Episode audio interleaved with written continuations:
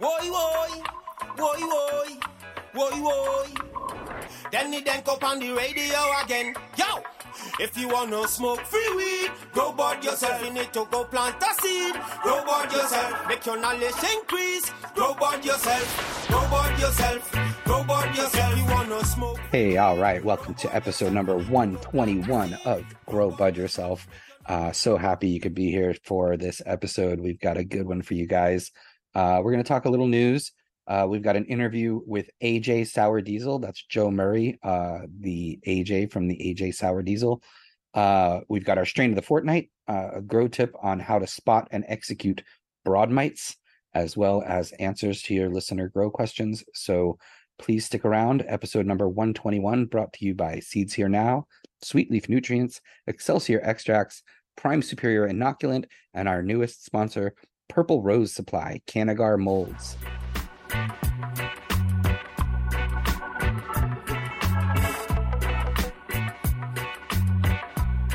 Whether you're growing from seed or from clone, Prime Superior's simple, safe, and effective products can take your cultivation program to the next level. Prime Superior offers a two step process that will benefit any garden. This is possible thanks to Prime Superior's proprietary strain of Beauveria bassiana, which is optimized for plants and sets up a symbiosis that increases terpenes, cannabinoids, and yield. Simply coat your seed to inoculate and aid rapid germination, or dip your clone cutting with the world's first biological cloning honey and improve growth the way nature intended. Next, continue maintenance on your crop with foliar or fog applications of Prime Superior's Drench, which will boost your plant's growth and ensure a healthy harvest. Best of all, the Drench will work with already established gardens, so anyone at any stage of growth can achieve a cleaner crop with better yields.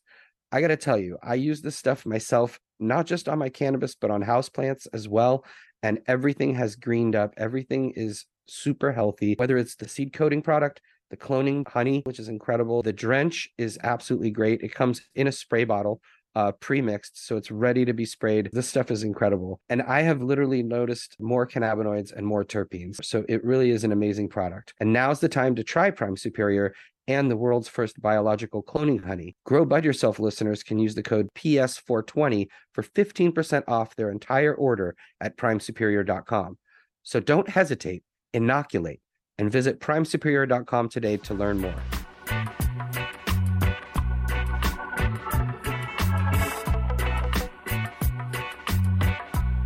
All right, welcome back. As always, thank you to DJ Jacques and Win Strong for the incredible Grow Bud Yourself theme song.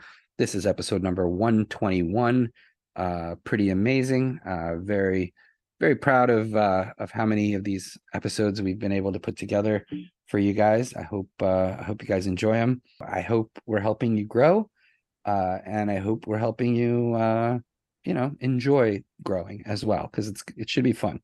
You know, I recently just did a uh, a an appearance on a on a our friend Chad uh, Westport's podcast and basically just talked about how growing should be fun. And if it's not fun, then it's just another job. So, you know, keep the joy, enjoy the grow and uh and cultivate yourself and plants. but I digress. Uh Michael, how are you? Oh, you know, I'm hanging in there. Cool, cool. Oh well, uh Yeah. here we are, episode 121. We and made it. uh we made it. And, you know, we're gonna continue to make it. And uh yeah, what do we got out there in the world of, of cannabis news nuggets? yeah, let's talk some cannabis news here.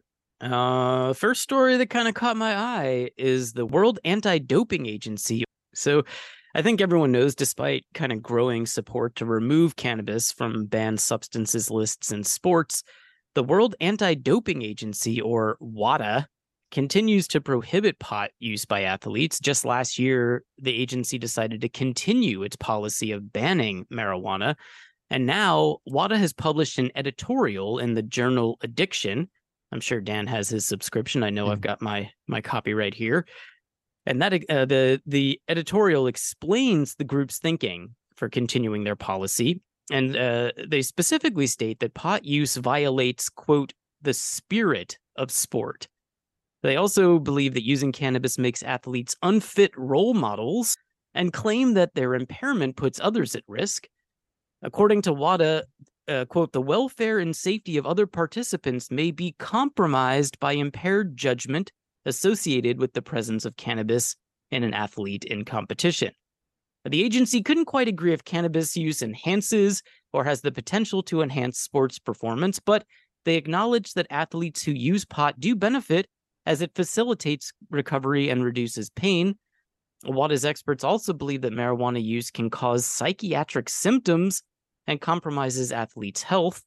However, it should be noted that WADA did raise the threshold of THC present in tests, and it doesn't specifically prohibit athletes from using cannabis outside of competition, but they are sticking with the pot ban in competition, which on one hand, it's odd, as we've seen the NBA, NFL, even MLB, they all essentially are accepting cannabis use to some extent.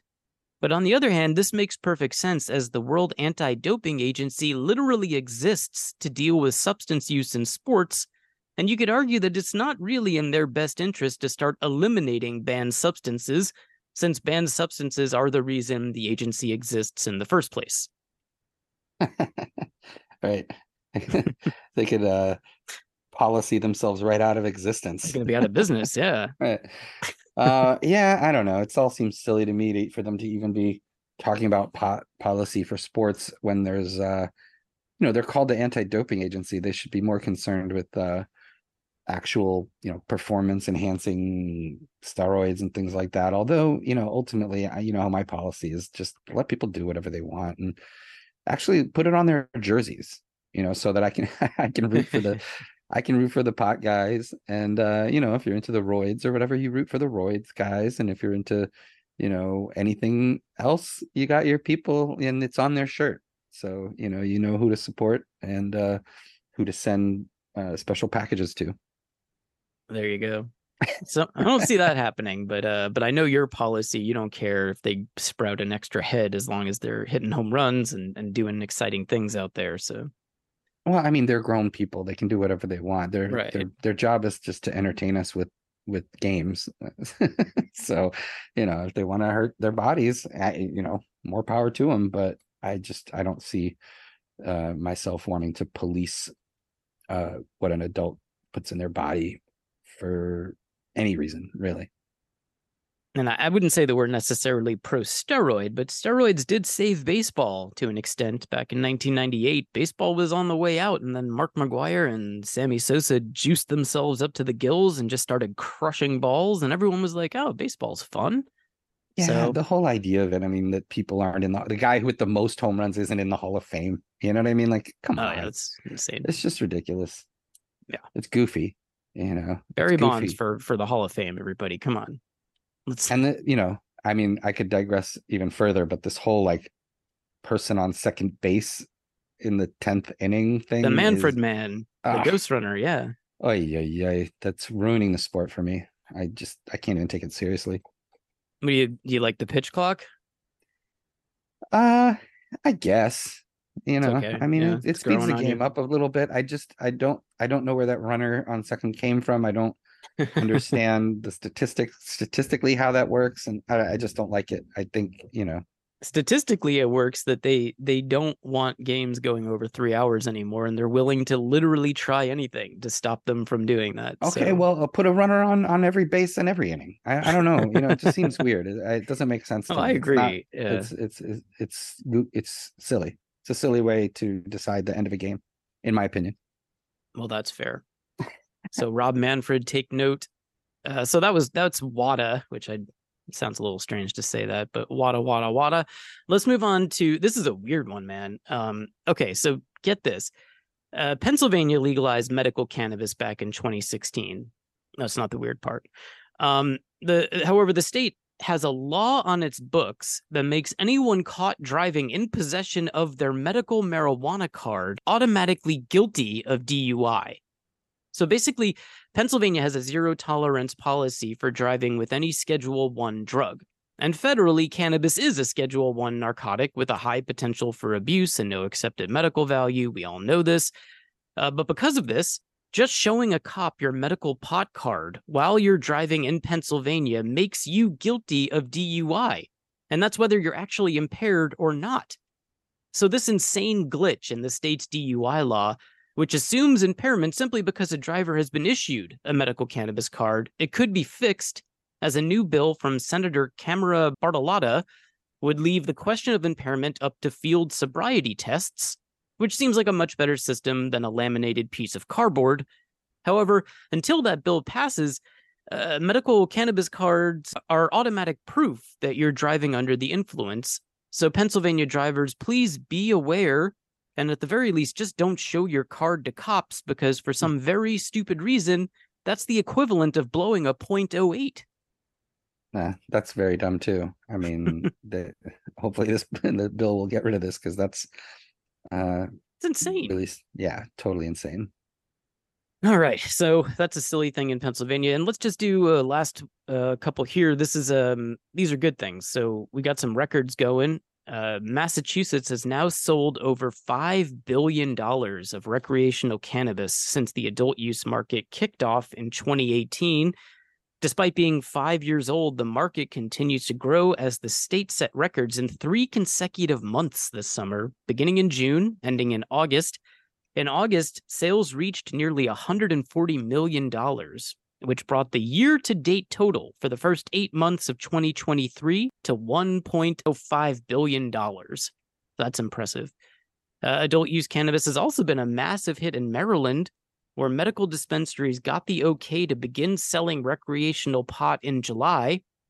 Retailers sold more than $10 million of cannabis products over opening weekend of adult use sales, and $87 million of cannabis was sold in the month of July. Now, the August numbers uh, are in, and they're even more impressive as Maryland dispensaries sold nearly $92 million worth of pot products last month, Flower has been the most popular in Maryland since adult use sales began. Uh, that accounted for more than $55 million in August. Uh, of August's $92 million of sales. Concentrates also represented a major chunk of the market, bringing in 24.7 million, and infused consumables accounted for 11.4 million. So, a lot of uh, recreational and just general pot product sales in Massachusetts and Maryland. Sales everywhere this summer, going crazy. Excellent. Excellent. Excellent indeed. there you yeah, go. I mean, that's good news. Like you said, I think, you know, the more more money that comes in from the legal market, the the more I think it's going to spread uh around the country and around the world.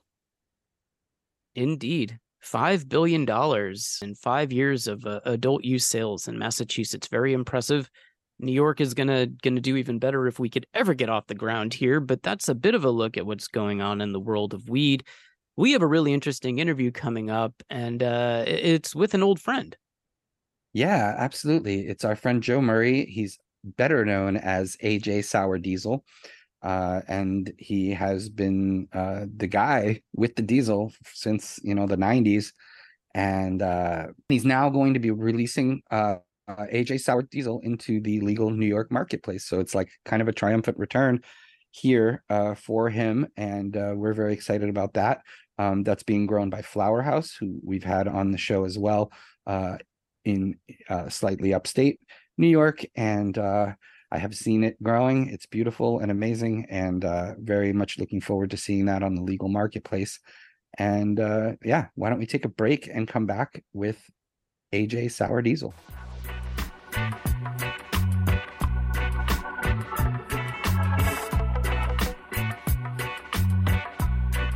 We'd like to tell you about our latest sponsor, Purple Rose Supply. Purple Rose Supply's Cannagar molds give you the tools you need to smoke more and roll less. Spending time rolling multiple joints can take a long time, preventing you from doing what you actually love. The solution more smoking, less rolling, with a cannabis cigar that burns longer. So, how does it work? Weed is compressed into the mold with the skewer placed in the middle for airflow. Since the weed is tightly compressed, it leaves less space for air pockets in your roll, giving you a slower burn. Even with the smallest size Cannagar mold that holds one to two grams, you're getting more out of your grams in a Cannagar as opposed to a regular blunt since it burns way longer. And Purple Rose Supply offers mold sizes all the way up to 10 to 14 grams for when you have a larger group of friends. If you're a grower, Cannagars can also be a way to showcase the strains you grow and take your smoke experience to an entirely new level. Learn more at purplerosesupply.com. Follow them on Instagram at Purple Rose Supply. And don't forget to use code GBY20 for 20% off your order.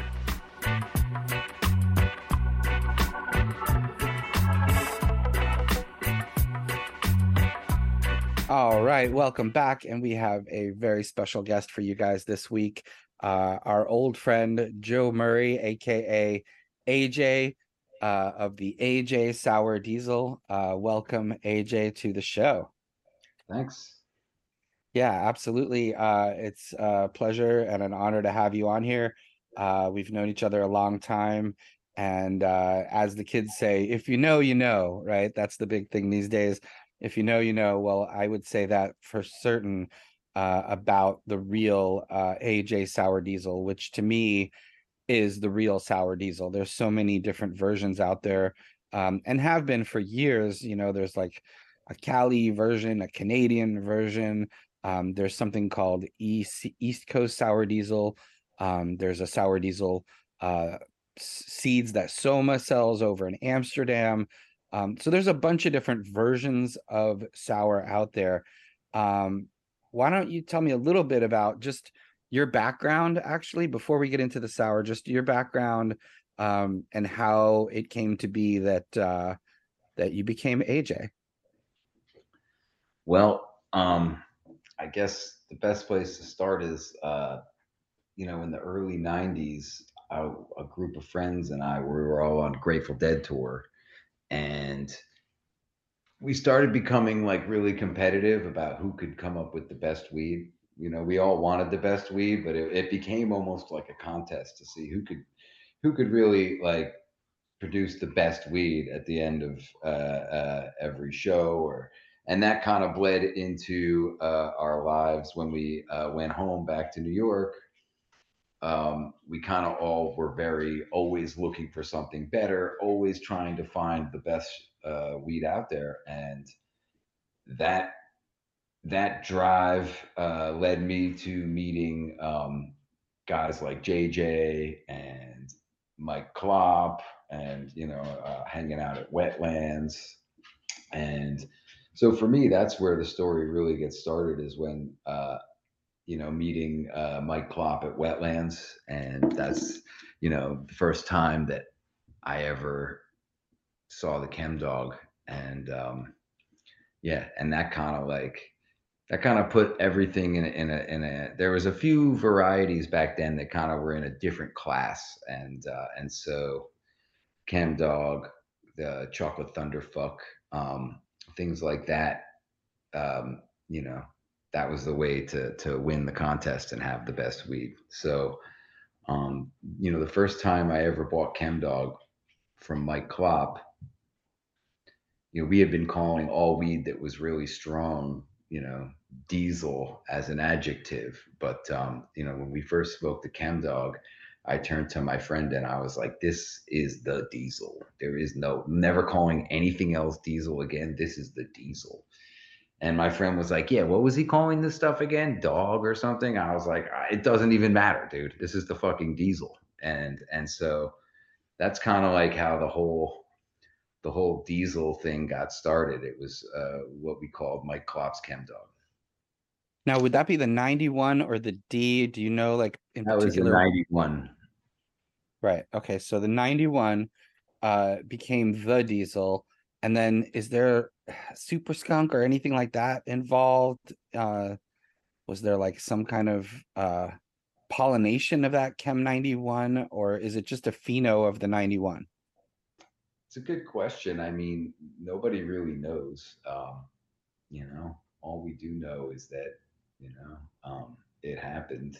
Uh, I always thought the super skunk was like the the culprit, but um, but if you ask Klopp, he'll say no, it was NL5 or some or this or that or you know something else. So I, who knows? Um, I always thought it resembled the super skunk. I I I grew super skunk from Sensi Seed back in the day, and uh, and I know that Mike Klopp had just acquired Super Skunk from Sensi Seed uh, around that time in in 90, I believe in 94, uh, he went to Amsterdam and brought back a plethora of, of genetics from Sensi and I think homegrown fantasy and, uh, and so yeah, who knows? Um, at, but at that point, you know, we start because at that point we were getting what I know of it is that we were getting NL5, we were getting Super Skunk, and we were getting Chem 91 from from Klopp. And so basically, uh, the Chem 91 something pollinated the Chem 91. It could have been Super Skunk, it could have been the NL5. Uh, and that pheno basically that came out of that became the sour diesel that everyone oh, knew. Well, that, that that's what I always thought, but but then upon uh, uh, you know learning more later on, you know, just even in the last five years, I've I've because we never talked about this stuff back in the day, really. Like we didn't really, uh, you know, we didn't really talk much between growers about this and that, and and and if we did, you know, it was hard to remember, but um, but apparently, from what I've been told, is that is that uh, one of the one of Klopp's seeds made its way up to the Catskills, where then was uh, crossed or pollinated by another one of Klopp's seeds, and then that and and it was then that the sour was conceived. So that's to the best of my knowledge, that's what's at that's what happened. I mean, um, you know everyone will tell you a different story, but I fr- from the most reliable sources I have, that's what happened. Right. So, uh, so basically, what I would say is is and and as has been told is that you didn't so much create it, but um, basically sort of discovered it from a happy accident and became sort of the servant and the keeper of the strain. And uh, I mean, it, we all had seeds from Klopp that we were running back in the day you know as soon as we got seeds we all became growers. So because we, we needed to have as much diesel as possible. And so basically all those things we were calling diesel. And um, and it was it was the albany kids that that that uh, uh, that came up with the sour diesel you know and and, and i believe that was in 96 and uh, and i was running uh, a different diesel uh, variety, you know, that was from also from Klopp. And um, yeah, so it was around 97 that I first got the first cut of what they were calling sour. And I, you know, I started running them, uh, running them back to back with, uh, running that back to back with the, the, the diesel seed that I was running. And, um, yeah, the sour basically won the popularity contest and so, you know, around 98, I decided, all right, let's just grow this this one cut because that's the one that's making people the craziest. I mean, it was all making people crazy, but like what what's making them the most crazy? It's this.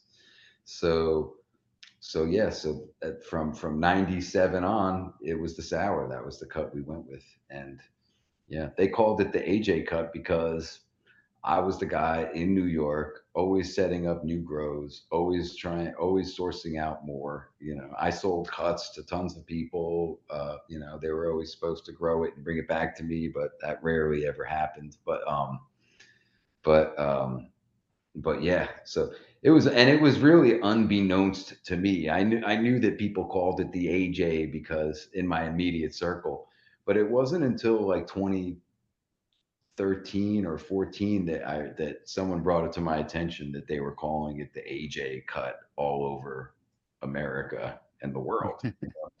and that was totally unbeknownst to me, you know. I I certainly wasn't I didn't have a marketing strategy or anything to make that happen. I was trying to like, you know, be unknown. Right. Well, what happens is it just it's so strong and so different. I mean, this was uh, something that could really sort of narc you out. You know, I remember, uh, you know, the first few times at the High Times office when you know the AJ would come around, uh, and it would really just fill up the entire office, the entire building. Really, like you could smell it in the in the in the elevator in the lobby of the building and you know it was like that's when food sealers basically became a must like you had to seal up those bags because otherwise everywhere you went whether you went on the subway train or wherever everyone knew you know i mean it was like uh so skunky. So let's actually talk about what sets uh that sour um the aj sour apart because from what i remember um you know it's kind of a dark almost like a forest green underneath it all uh real kind of dark and then with really sort of bright um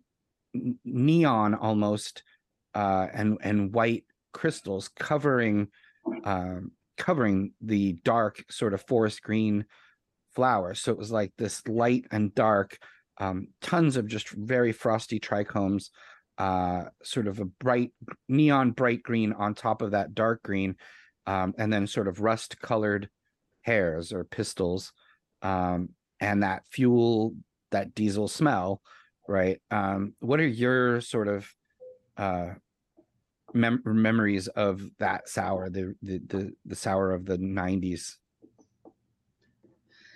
um i mean i don't know. I mean i looked at it so much uh, uh i i was fully immersed in it whatever what but i mean the sour it was actually a limier colored flower. It was it was the the leaves that were like dark green um, right. and um and yeah and the trichomes were you know not as like huge as like uh like you know og trichomes or or or you know afghani or something but they they were a little smaller but it was yeah very, it's very resinous.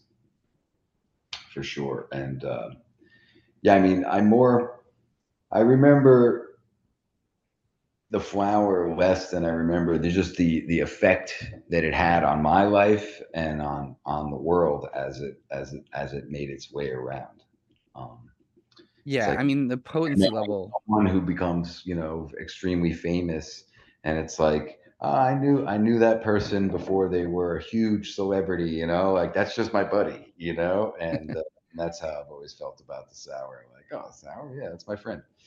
Um, and yeah, it had and it had a huge effect on my life because you know, it's like as a young man, you know, it's it was sort of like it was it was a rise to power, you know, and so, you know, I'm I learned all about like tyranny and you know like uh, abuse of, of, of authority and uh, you know having control over people, which probably wasn't the it's it's it what probably wasn't the best thing you know? Like i had to it took me years to like tame the monster within myself that was like looking to like you know be an absolute tyrant about it. Because i could it pretty much gave me the it gave me the opportunity to shape my life any way i wanted to live it yeah, I mean, we should mention that the A in AJ stands for asshole, right? Yeah, and I, I, think that's, that's why they named me asshole, but it might be why it's stuck. But and at the same time, I mean, I wasn't that bad, you know. I wasn't, um, you know, I wasn't uh, uh, an evil dictator, but, but, um, but you know, I'm, I, I was human, and so, uh, and also, I mean, there were there were people coming at me. Everybody in the world wanted something from me. So that created like a temperament where it's like, oh, what does this guy want? You know, like, uh, you know, I know what this guy wants, you know, like, um, and so I kind of had to like pick and choose, you know, who, who could have it because, um, there wasn't enough for everybody who wanted it. And so I kind of like, and I had to cut people out of my life because I just, I couldn't, I couldn't, I couldn't give them what they wanted. And so, yeah, it kind of perpetuated the whole asshole thing for sure. yeah, so I mean that and and of course the sour moniker too. I mean some people would say that uh you know the sour came from from the aroma or the flavor but other people will tell you that it really made people sour like it turned people against each other it it uh you know friendship it ruined friendships and partnerships here and there uh so you know it does have that you know, it's, sort of. Yeah, no, and I, I, I always said, you know, I think they call it that because of me, but, um, but, um, well, the, you knew the worth of it. I mean, you knew that it was worth more than what el- everything else that was around. And I mean, that was also, uh, uh, you know, the timing of it coming around in the mid to late 90s was the same time as the shift from Dinkins to Giuliani, which was for New Yorkers a major, major shift, particularly for uh, anybody in the weed scene, because prior to Giuliani, it was like pretty wide open. I mean, you could smoke out, you know, outdoors, you could drink a beer in a paper uh, bag. Um, things were definitely more lenient. Mm-hmm. Uh, and then Giuliani came, shut down all the weed spots, and really crack down hard on any kind of um, smoking and and dealing and growing and everything. Um, and that also, uh, you know, the delivery services were born out of, you know, the shutting down of the weed spots. Now suddenly, you know, things had to become more discreet. Um, but you could get fifty dollars for two grams, right? I mean, if you delivered it to some right, or even a hundred at some point. I mean, I remember sour uh, being you know eight thousand dollars a pound. I remember people paying five fifty an ounce, um, and that was people who knew people. I can't imagine what people on Wall Street were paying. You know, I mean, I've definitely heard of you know thousand dollar ounces, two hundred and fifty dollar quarters for sure. You know, yeah, in those the, days, the sales pitch was um, the hookup is not the price; it's the fact that you're getting it. You know, right? I mean, and and that alone because there's only a certain amount coming around. It wasn't like mass produced at all either.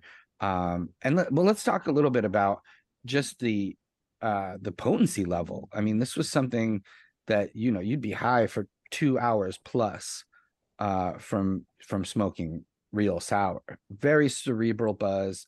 Um, very for me, very uplifting and creative, uh, inspirational in a lot of ways. I mean, you know people would describe that as a sativa dominant type of buzz but certainly there's been a lot of controversy over you know where where sour diesel is classified in in the uh yeah i think well know. i think like i've always said i think people anyone who really considers sour diesel a sativa hasn't been smoking haze or nl5 haze. I mean i've always considered those things to be sativas.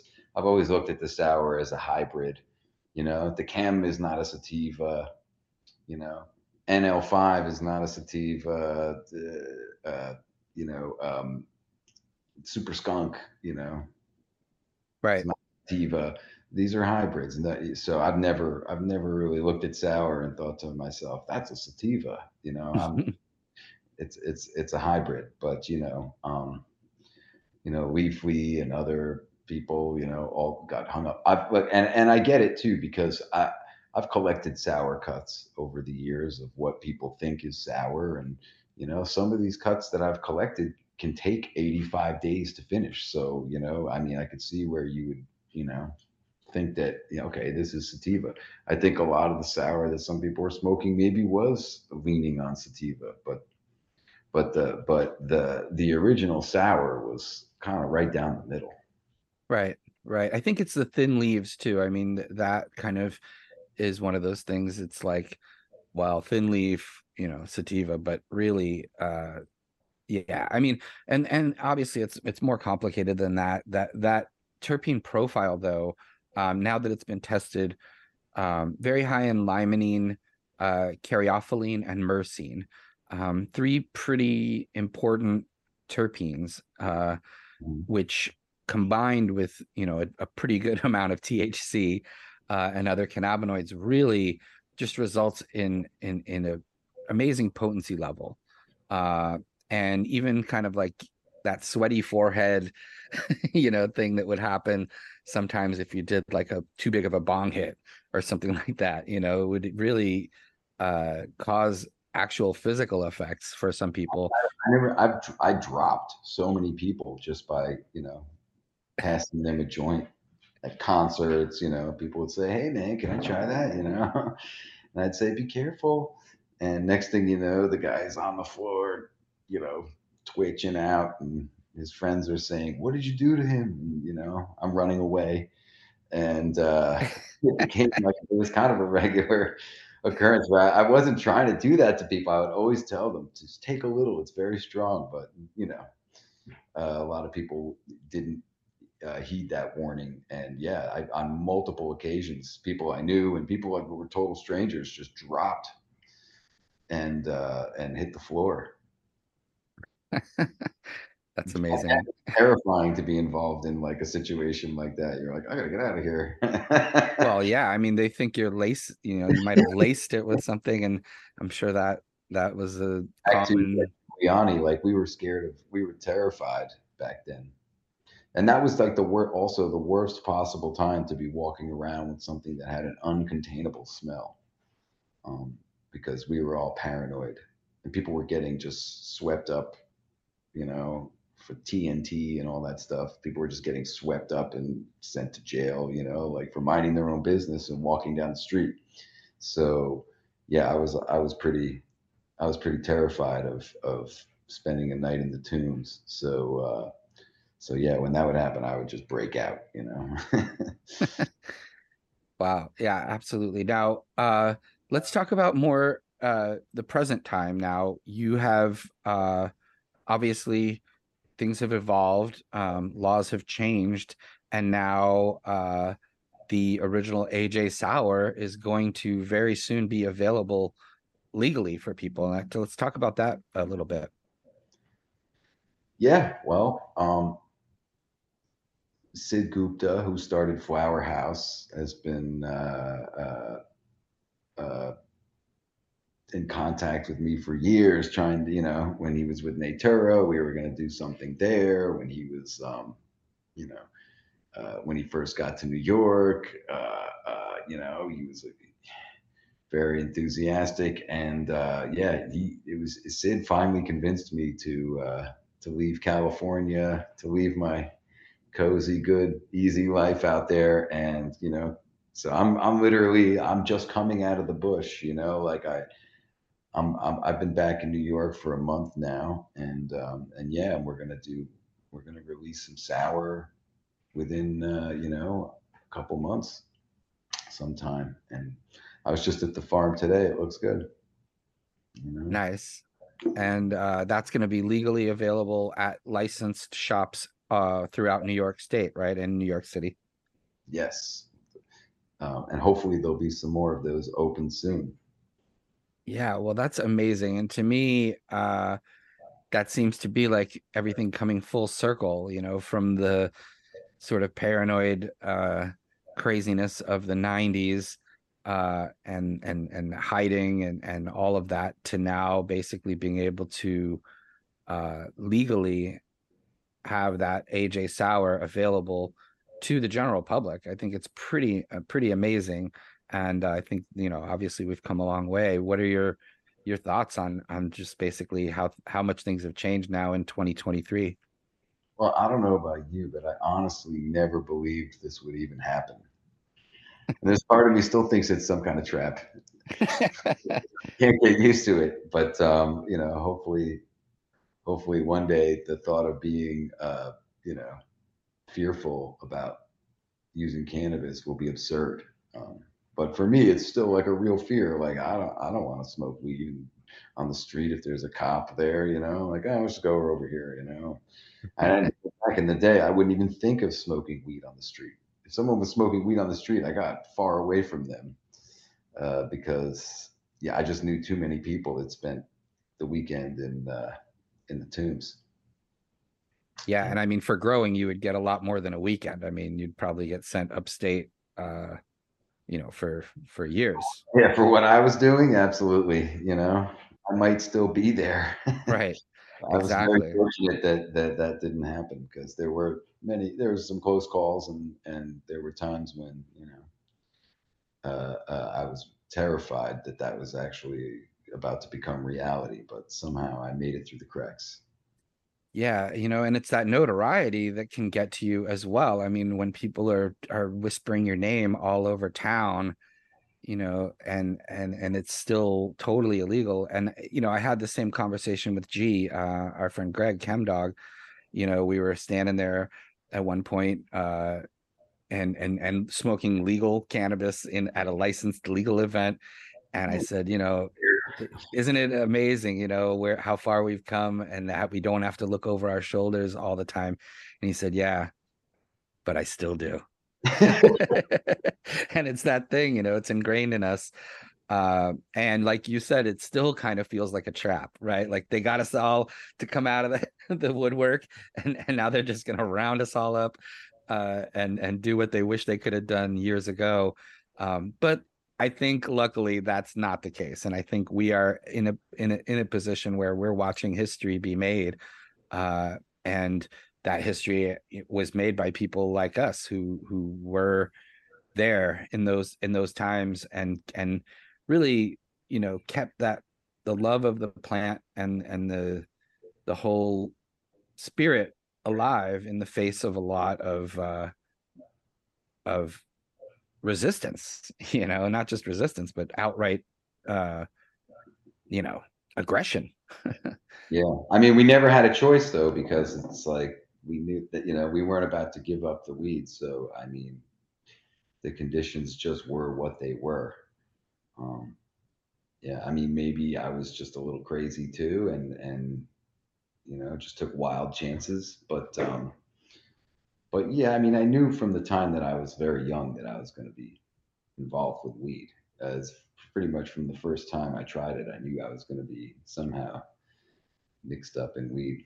When I was a kid, I used to have dreams where I had a huge garbage bag full of weed, and I would like wake up and you know be depressed about it. And it was like if I could just get a huge, huge bag of weed, everything would be okay. And that's kind of the premise that I set off I set off on when I when I uh, graduated high school was you know to get that huge bag of weed. Yeah, absolutely. Well, one of the things I, that I is unique for me about you know the real AJ Sour Diesel uh, is really the medicinal aspect for me personally. I mean, I think it really helps uh, relieve stress, uh, relieve fatigue, uh, and even uh, help deal with depression and sort of anxiety and things like that. I, I know for some people uh, it can cause a bit of paranoia, but I think depending on your demeanor and who you are, it can really treat a variety of uh, of of ailments. Paranoia can be good, you know. Right. I mean, being paranoid is the reason why I never went to, to prison. So uh, yeah, I was, I was, smoking, I was paranoid, and and and trying to lay low. So yeah, and, and yeah, no, I mean, I, I've learned pretty much almost everything from being around cannabis, uh, whether it's like learning things about myself, like I said, be, becoming a tyrant, and then having to like step down and say, okay, you know, like you don't have to control everybody, be the king of the universe just because you can. And it kind of, I don't know, I learned I learned lessons about myself just through you know having you know great weed that everybody wanted. I I learned lessons of human nature, and I learned. um yeah and obviously anything that makes you less bitter and angry is a useful tool with especially if you live like in a city like new york um, where you know you can freak out over you know something 10 times a day. Uh, smoking weed has kept me totally grounded. I guess com- well maybe not but comparative to, to, to how i would have been without it. Absolutely. Uh, now how can people find out more about uh, Flower House and the sour that will be on the market very soon and keep up with you basically on social media and the internet? Uh, well, there, we got get dot sour on Instagram as the time approaches. We're going to be doing promotion there. I'm going to be promoting it on my Instagram, AJ Sour Diesel and Flower House as an Instagram, and they'll be, you know, we're gonna we're gonna announce it when it's when it's time. Well, that's pretty awesome. Yeah, it's all seems to have come full circle, and it'll be really interesting to see what the next few years have in store for us, uh, all here in New York and beyond. Uh, but we've certainly uh, come a long way. I want to say thank you uh, to Joe Murray, aka uh, AJ, uh, for being on the show. any sort of final words you have out there for people that are interested in in in you and the sour diesel and all of the the history and information? Um, well, I mean, I I answer questions about it all day. There's a lot of there's a lot of different narratives going around, and uh, so yeah, I find myself answering a lot of questions about sour all the time. Some people say sour is gone; it's never coming back. Some people say, uh, uh, you know, or want to know more and more about the history. And uh, so yeah, I don't know. I'm still immersed in it. Every, not a day goes by where I'm not answering questions and you know and if i have advice for people it's grow weed everyone should grow weed right now what, what do you say to people who do say that sour's gone and and that you know it's not the same as it was back then it's always been a very small circle i mean uh, uh, it's always been that way i mean the good sour comes in small batch and it's and and, and it and it's it's it's historically always been something that's very difficult to get. So that hasn't changed. And I think a lot of the people out there who think they've had it haven't actually had it. right. And so whatever yeah. they're calling uh, sour diesel isn't isn't the age probably had something good obviously because they remember it and and and there's a lot of great imposters out there but there's only one original Perfect. All right. Well, why don't we leave it at that? There's a lot of imposters, but only one original. And uh, thank you so much, AJ, for being on the show. And uh, we will be back after these messages.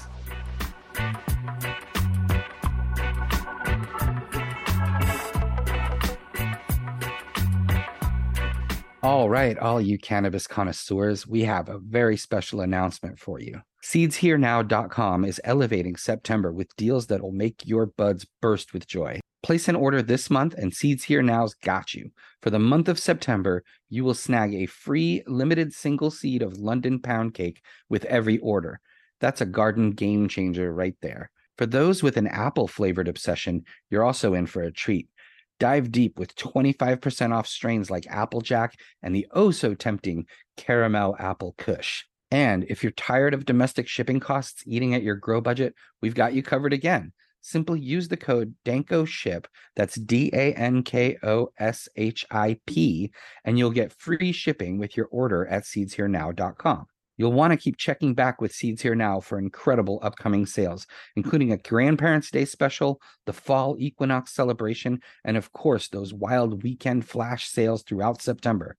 It's like a festival of foliage deals. So head over to seedsherenow.com, enter Danko Ship, and let your garden flourish in style. Keep it green, nurture those dreams, and remember, with the right seeds and knowledge, you'll always be in for a bountiful harvest.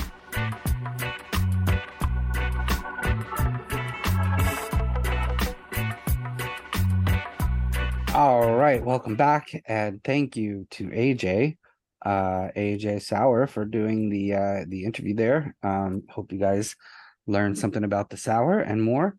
Um, yeah, so we're in the cultivation segment. It has been a fortnight. and yes, this is a fortnight. And yes, this is a fortnight. Strain of the fortnight. What do you got for us? Uh, what do you got for us this week? Strain of the fortnight. Strain of the fortnight. ah, there it is. We love hearing and... that. Uh, it's our it's our favorite thing. It gets us going. Hope we hope it gets you going too, and it signifies that it is time for our strain of the fortnight, of course. So, Dan, what strain would you like to highlight this fortnight? Yes. So this fortnight, I want to highlight uh, a strain called Mango Freezer. Uh, and this is from Cannarado Genetics, Can C A N N A R A D O, uh, Cannarado Genetics. They are known for uh, strains like Sunday Driver. Uh, a lot of people know Grape Pie, a bunch of really amazing, uh, amazing strains, and you know they've been around for I think a, a pretty long time. I want to say 2008 or something. Like they've been around. Um, and they have some great strains, but this one is the Mango Freezer. It's actually a cross between Mango Haze and a hybrid of uh, fried ice cream and Grandpa's Gunchist, uh, which I'm not super familiar with, but uh, certainly there's this freezer line uh, that they've put out with a bunch of different uh, freezer sort of based genetics um, lemon freezer, grape freezer, uh, Sunday and uh, the mango one is one of them. And as I mentioned, it is mango haze crossed with the fried ice cream and grandpa's gunchas. So what you're gonna get is that like hazy high for sure, like the the no ceiling kind of high you get from a good haze. Um, so you keep smoking it, keep getting higher. Um, that mango and ice cream kind of scent and uh, and flavor, which is really amazing. Uh, and uh, you know, a decent, not too long of a flowering time, uh, 70 to 80 days or so. Um, average yield, uh, to average to higher yield. Um, the strain will stretch a bit, um, and you're getting regular seeds uh, for this, and they're actually available uh, at Seeds Here Now, uh, which is our sponsor, seedsherenow.com, and you can always use that code uh, Danko Ship for free shipping on seeds. And these are very affordable. These are eighty-eight dollars um, and 88 cents uh, and come along with the free shipping. Um, you're going to get a 10 pack uh, and there are going to be regular seeds. So you, there will be males and females there in the bunch. Um, if you're interested in breeding with it, uh, you can keep a male and some of the pollen. Uh, otherwise, I would say keep the females only. Uh, keep one as a mom if you'd like to keep taking cuttings or just grow it out and flower it uh, and see if you like it. And if you do, you can always buy another pack. Um, anyway, the Cannarado Mango Freezer is just one of those uh, really amazing strains. It really fills the air with a, a, very unique smell, like I mentioned, fruity from the mango, creamy from the ice cream, uh, and uh, really uh, just the high too. It's really, it's kind of like a, a tropical fruit dessert uh, after a nice meal. You know, just really an amazing strain. So uh, please give it a try. Uh, Mango Freezer from Cannarado Genetics, available at seedsherenow.com. Um, use that code Danko Ship. That's a new code um, for free shipping from Seeds Here Now. And uh, yeah, hope you guys enjoy that. Um, that is our strain of the fortnight, Mango Freezer. And now I think uh, we'll move on to the cultivation segment uh, or the cultivation tip or trick, uh, which this week is going to be about how to identify and get rid of broad mites. Um, these are a type of mite different from a spider mite, uh, but equally as destructive and equally as hard to get rid of. So, um, a very dreaded pest, and eradicating it is very difficult. Um, so, the first thing I want to do is basically just describe for you what are broad mites. Um, they're, you know, a garden pest, obviously. Um, they're very, very tiny uh, very tiny, re- almost hard, impossible to see without some type of magnification. Um, they usually lay their eggs on the underside of new leaves because they like to eat the new leaves. Um, they puncture through the leaf to get to the sap of the of the plant. So um, they like younger leaves, so they're going to always be closer to uh, the tops of your plants uh, or the tops of each individual branch as it's growing. Um, because, like I said, they they prefer that fresh new growth. Uh, I think they can get into it a little easier um, with their pinchers or whatever it is. Um, so uh, first, you're going to have to identify that you have this problem. Uh, uh, the first signs are the signs of a lot of different things like yellowing, yellowing foliage, um, curling, drooping leaves, stunted growth. That could be a pH issue. That could be a a uh, nutrient issue, or it could be a bug issue. So you're going to have to look a little bit further, use, like I said, a magnifying glass, um, and basically look for the symptoms of actual broad mites, which would be the eggs and the mites themselves on the newest growth of your plant, uh, that yellowing footed foliage, um, any type of stunted growth, curling, drooping leaves. Um, also, a glossy, wet look to the top of the leaves. That's kind of like this weird um, sap that they leave behind and it it, it kind of it also basically causes issues uh, with your plant. It's like you know because the life cycle of the broad mite has four different stages. They start as egg um, then they become larvae uh, then they're nymphs which is like the baby mites and then they're adult broad mites.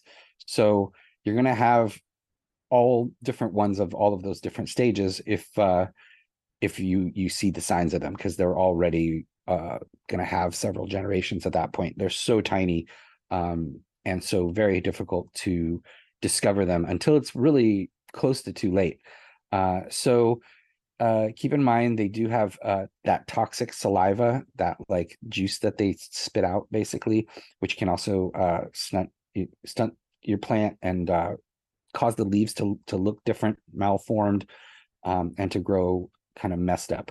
Uh, again, they're on the younger, tender uh, leaves, so they're going to be found uh, higher up in your plants uh, where the fresh new growth is. Um, as far as getting rid of them, uh, the first step, if you have a pretty bad infestation, is to remove the affected areas. Now, if your plants are in the vegetative stage, this is pretty easily done um, by just cutting off a lot of that fresh new growth um, because that's where most of the eggs and, and mites will be. Um, they're going to be uh, uh, on other parts of the plant too, but that's where a majority of them are. So if you can, and I know this can be troublesome and, and hurt people, uh, but you could just cut off, you know, the top uh, two or three inches of every branch, and that really will help get rid of a, a, a large infestation. Um, I don't recommend neem oil anymore. I used to. I prefer just regular insecticidal soap. So uh, you can use that on the plant. Make sure you get the underside of the leaves because uh, that's where they lay the eggs. Um, there are certainly predator mites uh, that work on broad mites as well. There's one known as a broad mite killer, uh, and that is Amblyseius andersoni. Uh, but if you just look up, you know, predators for broad mites, you'll find them, and you you want to release them at the top of the plant again because that's where the uh, that's where most of the mites will be. Uh, and then there's different sort of pesticides and miticides that that are are can be used, but I do think that that's kind of overkill. Um, I think just the basic insecticidal soap uh, combined with some predatory mites um, should do the trick. Uh, you really want to try to prevent getting broad mites at all. So uh, that can come from clones. Uh, so you don't, you know, if you if you are taking in clones from somewhere, a nursery or a friend or or, or wherever it might be, uh, you want to make sure to dip those clones if you can if they're small and you can dip them uh, in some of that insecticidal soap uh, and and quarantine them. Keep them away from your other plants until you're you're clear that they're not infected.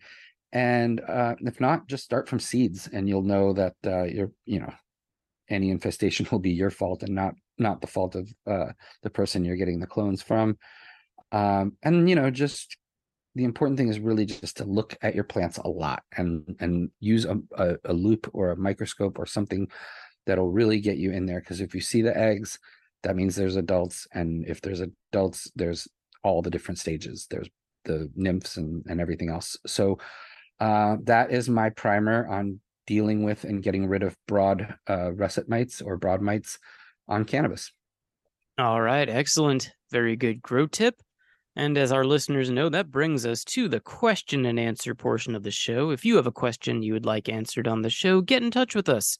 You can email us, that is info at growbudyourself.com. We also look for questions on Facebook and, and uh, Instagram, YouTube, and especially Patreon. So get us your questions. And let's start things off here with, let's see here. Let's start with Kenny. And he writes, uh, What's up, Danny and Mike? This is Kenny. Uh, Blue House Grow on Instagram. I'm in Washington State. My whole family in my house, uh, in my household, we are all medical card growers. I just started listening to your show two weeks ago. I listen eight hours a day while at work. Wow. so I reuse soil and uh, use Dr. Earth dry amendments uh, this grow is the first time I've ever had an issue with my soil pH. It was lower than it should be. I just started using garden lime. I started off low at one tablespoon, but the issue is I don't want to add too much, but I don't know how long it takes to take effect. I hope all is well. Keep up the great content. Happy growing. So, yeah, any advice here on soil pH to Kenny? Yes. Um, so uh, the garden lime is a good good plan. I mean, that's basically a buffer um, that'll get you closer to neutral uh, from low, from too low. You want to be just below neutral, basically 6.2 uh, or so in soil. Um, the issue might also just be that, that the nutrient solution that you're adding has a very low pH. So I would say test your nutrient solution after you've added the nutrients. Um, and then you can either add some lime to that or you can uh, use a pH up uh, that's natural, so, you know, a different type of pH up, uh, and then pour that through your root zone and test uh, what comes out afterwards. Uh, so pour a little more than you need to fill the bucket, uh, and then what comes out uh, from from going through your your growing medium and your root zone, you test that, and if that's still super low, I would say you can bump up some the lime and just continue to use uh, pHed nutrient solution or plain water when you're using plain water. Uh, and I think that should be fine. You you can also just test, uh, use one of the simple testers to test the soil uh, and make sure that it's not super low. Uh, but either way, uh, using that lime or using some type of a pH up is going to get you to where you need to be. Uh, and just be careful when you're reusing soil um, that you're not dealing with a lot of pests or, or any kind of uh, problems that that can stick with the soil, diseases and things. So, um, good luck and thanks. All right, there you go. We hope that helps you out, Kenny. Let's uh let's move on to Raul. Raul writes, uh, "Hi there, Danny and team. I guess that makes me team." Love the show, longtime listener. Here's my question. I grow autoflowers in sometimes sunny Massachusetts outside in pots. I've gotten into the habit of moving them into an overhang area under my roof when I'm able to do so and it rains. My thinking is that the water from above will wash off some of the THC and other compounds that we love. Uh, is keeping my plants out of the rain a good idea, or am I wasting my time? What would you say here to Raul? Uh yeah, I mean the issue with rain isn't so much that the water is washing off uh THC and compounds. Uh it's just that uh heavy rain can do damage to your your branches. Uh and rain tends to have a pretty low pH as well. That's why sometimes they call it acid rain. Uh so, you know, there's nothing wrong with bringing plants in uh from when it's raining hard uh, but you know, the the rain can be a good thing too. It's almost like a foliar feed uh, in some ways, not a feed so much, but it can clean the dust uh, and certain particles on your leaves that are there um, just from being outside. So uh, a light rain is not going to really do any serious damage. A heavy duty uh, thunder shower with a lot of wind can do some damage. So I would say bring the plants in if you feel like they're going to get damaged. Uh, but if it's just a nice light, you know, summertime rain, uh, that's not really going to hurt them too bad. Uh, another thing you should remember though is if it rains uh, and then suddenly gets really sunny right after the rain, um, that's that's a time when you can actually burn the leaves of the plants because the water magnifies the sunshine and really any of that uh, water that's basically on your leaves acts like a magnifying glass and and you can fry your plants uh, so I would say, you know, shake them off and and and let them dry out before uh, putting them in out into full sun if they're soaked. All right, there we go. Thanks, Raul. We hope that helps you out. Um, let's do one more here. This comes from Steve, who is in Idaho. He writes, uh, "Hey GBY guys, this might be an obvious one, but I've been having some issues with my plants wilting. I'm sure the excessive heat this summer isn't helping." But I think the bigger problem is watering. I can't seem to figure out the right schedule. Uh, do you have any quick tips on watering? Also, do you recommend soil slash water meters? I bought a couple packs of the soil sticks off Amazon, but not sure how accurate they are. So, what would you say here to Steve? Uh, yeah. So, as far as watering tips, uh, uh the easiest and and best tip I've ever gotten and used is just to lift up the pot itself um, because you really get an idea of when it's fully saturated and when it needs to be watered uh, just by lifting it and how light or heavy it is. Um, and I would just do that all the time, you know, just every day. Uh, and plants that are outside in in full sun are going to need watering. In some cases, like every, I've, certainly in many cases every day, and in other cases like more than once a day, uh, because of the excessive sunlight and heat um, that can use up a lot of that water, evaporate it. The plants use it, and uh, you know the sun just basically bakes it right out of your pot. So if you have plants outside in full sun, um, you really need to have a good, decent schedule to water them pretty much almost every day. I would say, especially as they get bigger and tend to use up a lot of water very quickly. Um, I don't think your problem is going to really be overwatering, particularly because the wilting sounds like you're underwatering. Uh, if there's nothing wrong with the soil or water meters that you can buy, they're like a metal stick that you just dip down, um, and that'll give you an idea if there's moisture f- further down in your container. Um, if the plants aren't in pots and they're just out in the garden, you can't really lift them up and know. Um, but in in the heat of the summer, you really it's hard to overwater outdoor plants in the summertime. So keep them well watered, and they should not be wilting. Um, now, if they're wilting because they're overwatered, that's a whole other story. But that looks slightly different than the wilting that you'll get when they're underwatered. Uh, so it you know they'll look they'll look like they're they're wilting, but they're moist rather than uh, hanging down. Uh, and then what happens is, as soon as you water uh, a plant that's really dry, within a half hour to an hour or so, you'll you'll see it bounce. The leaves no longer wilted, and they'll bounce right back up. Um, if they're still wilted or they're wilted even more, then your problem could be overwatering. But uh, I'm guessing your problem is underwatering. Uh, if you want to get yourself one of those uh, soil meters that'll tell you uh, some sometimes they'll tell you multiple things they'll tell you uh, how dry the soil is they'll tell you the ph of the soil um, and they can even tell you the parts per million of nutrient solution or the ec uh, electrical conductivity uh, in the soil so um, nothing wrong with them but again if you just want to lift up the pots uh, you'll definitely get an idea if it's light the plant is dry and needs water all right, there you go. We hope that helps you out there, Steve. And thank you to everybody who wrote in this week. If you have a question you would like answered, get in touch with us. The email, as always, is info at growbudyourself.com.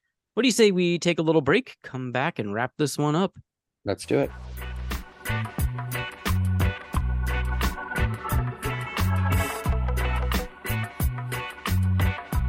If you're a grower, or you're thinking about starting your first crop, then you need to know about Suite Leaf plant nutrients. Suite Leaf has an incredible line of organic fertilizers and, of course, their legacy line that includes organic and some synthetic fertilizers. Check them out at suiteleaf.com.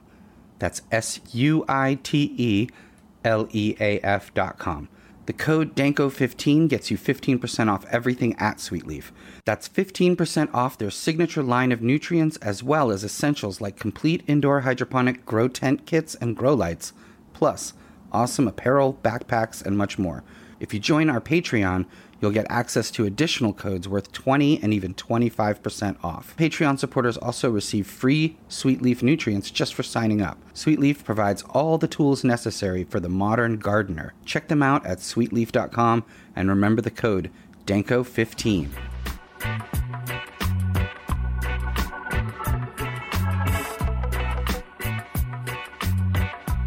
All right, welcome back. Let's wrap up the show. Thank you to DJ Jacques and Winstrong. Thank you to AJ Sour Diesel, Joe Murray. Uh, keep an eye out for the sours here in New York, uh, legal and licensed. Um, shout out to our sponsors, of course, Seeds Here Now. Uh, the code there, Danko Ship for free shipping uh, on all their seeds. Uh, Suite Leaf Nutrients, Danko 15 for 15% off, along with uh, even more percentages off if you sign up for our Patreon. Uh, Excelsior Extracts, check out their THC infused pain relief rub. Um, Prime Superior Inoculant, uh, an amazing inoculant, very good for your plants. Uh, and also 15% off using the code PS420 uh, at Prime Superior. And of course, our newest advertiser, we're very excited Purple Rose Supply. Uh, they make Cannagar molds, uh, blunt rollers so you can create your own uh, cannabis cannagars. You can use the leaves of your plants, or you can use all kinds of different wraps. And the code there is GBY20 for 20% off uh, at Purple Rose Supply. And of course, I should also mention our affiliate links at vapor.com. Uh, you can use the code growbudyourself20 for 20% off everything at vapor.com, uh, which includes every vaporizer, all, every rolling paper, every tray, um, CBD products, all kinds of amazing stuff at vapor.com. Uh, so if you're in the market, you're out there, you're looking at some Puffco or Volcano or whatever, you know, Dr. Dab or whatever it is that you're looking for, uh, buy it at vapor.com and get yourself 20% off uh, with our code grow bud yourself 20 um, want to thank our patreon supporters uh, we're growing on there really appreciate it um, anybody that wants to sign up that's a great way to support the show uh, and you get a bunch of free stuff um, and you know hopefully we can build a community over there you know i want to i want more and more people just to uh, participate in our patreon for sure um, our youtube subscribers all all of you guys out there um, who keep up with us and listen to us, whether you're in the grow room or trimming or you know on the treadmill or whatever you might be doing. We really appreciate your support. Um, of course, my co-host and producer Mike, uh, thank you, and everyone you know who just supports the show, spreads the word. Uh, we really appreciate it. Episode number 121. Let's put it in the books.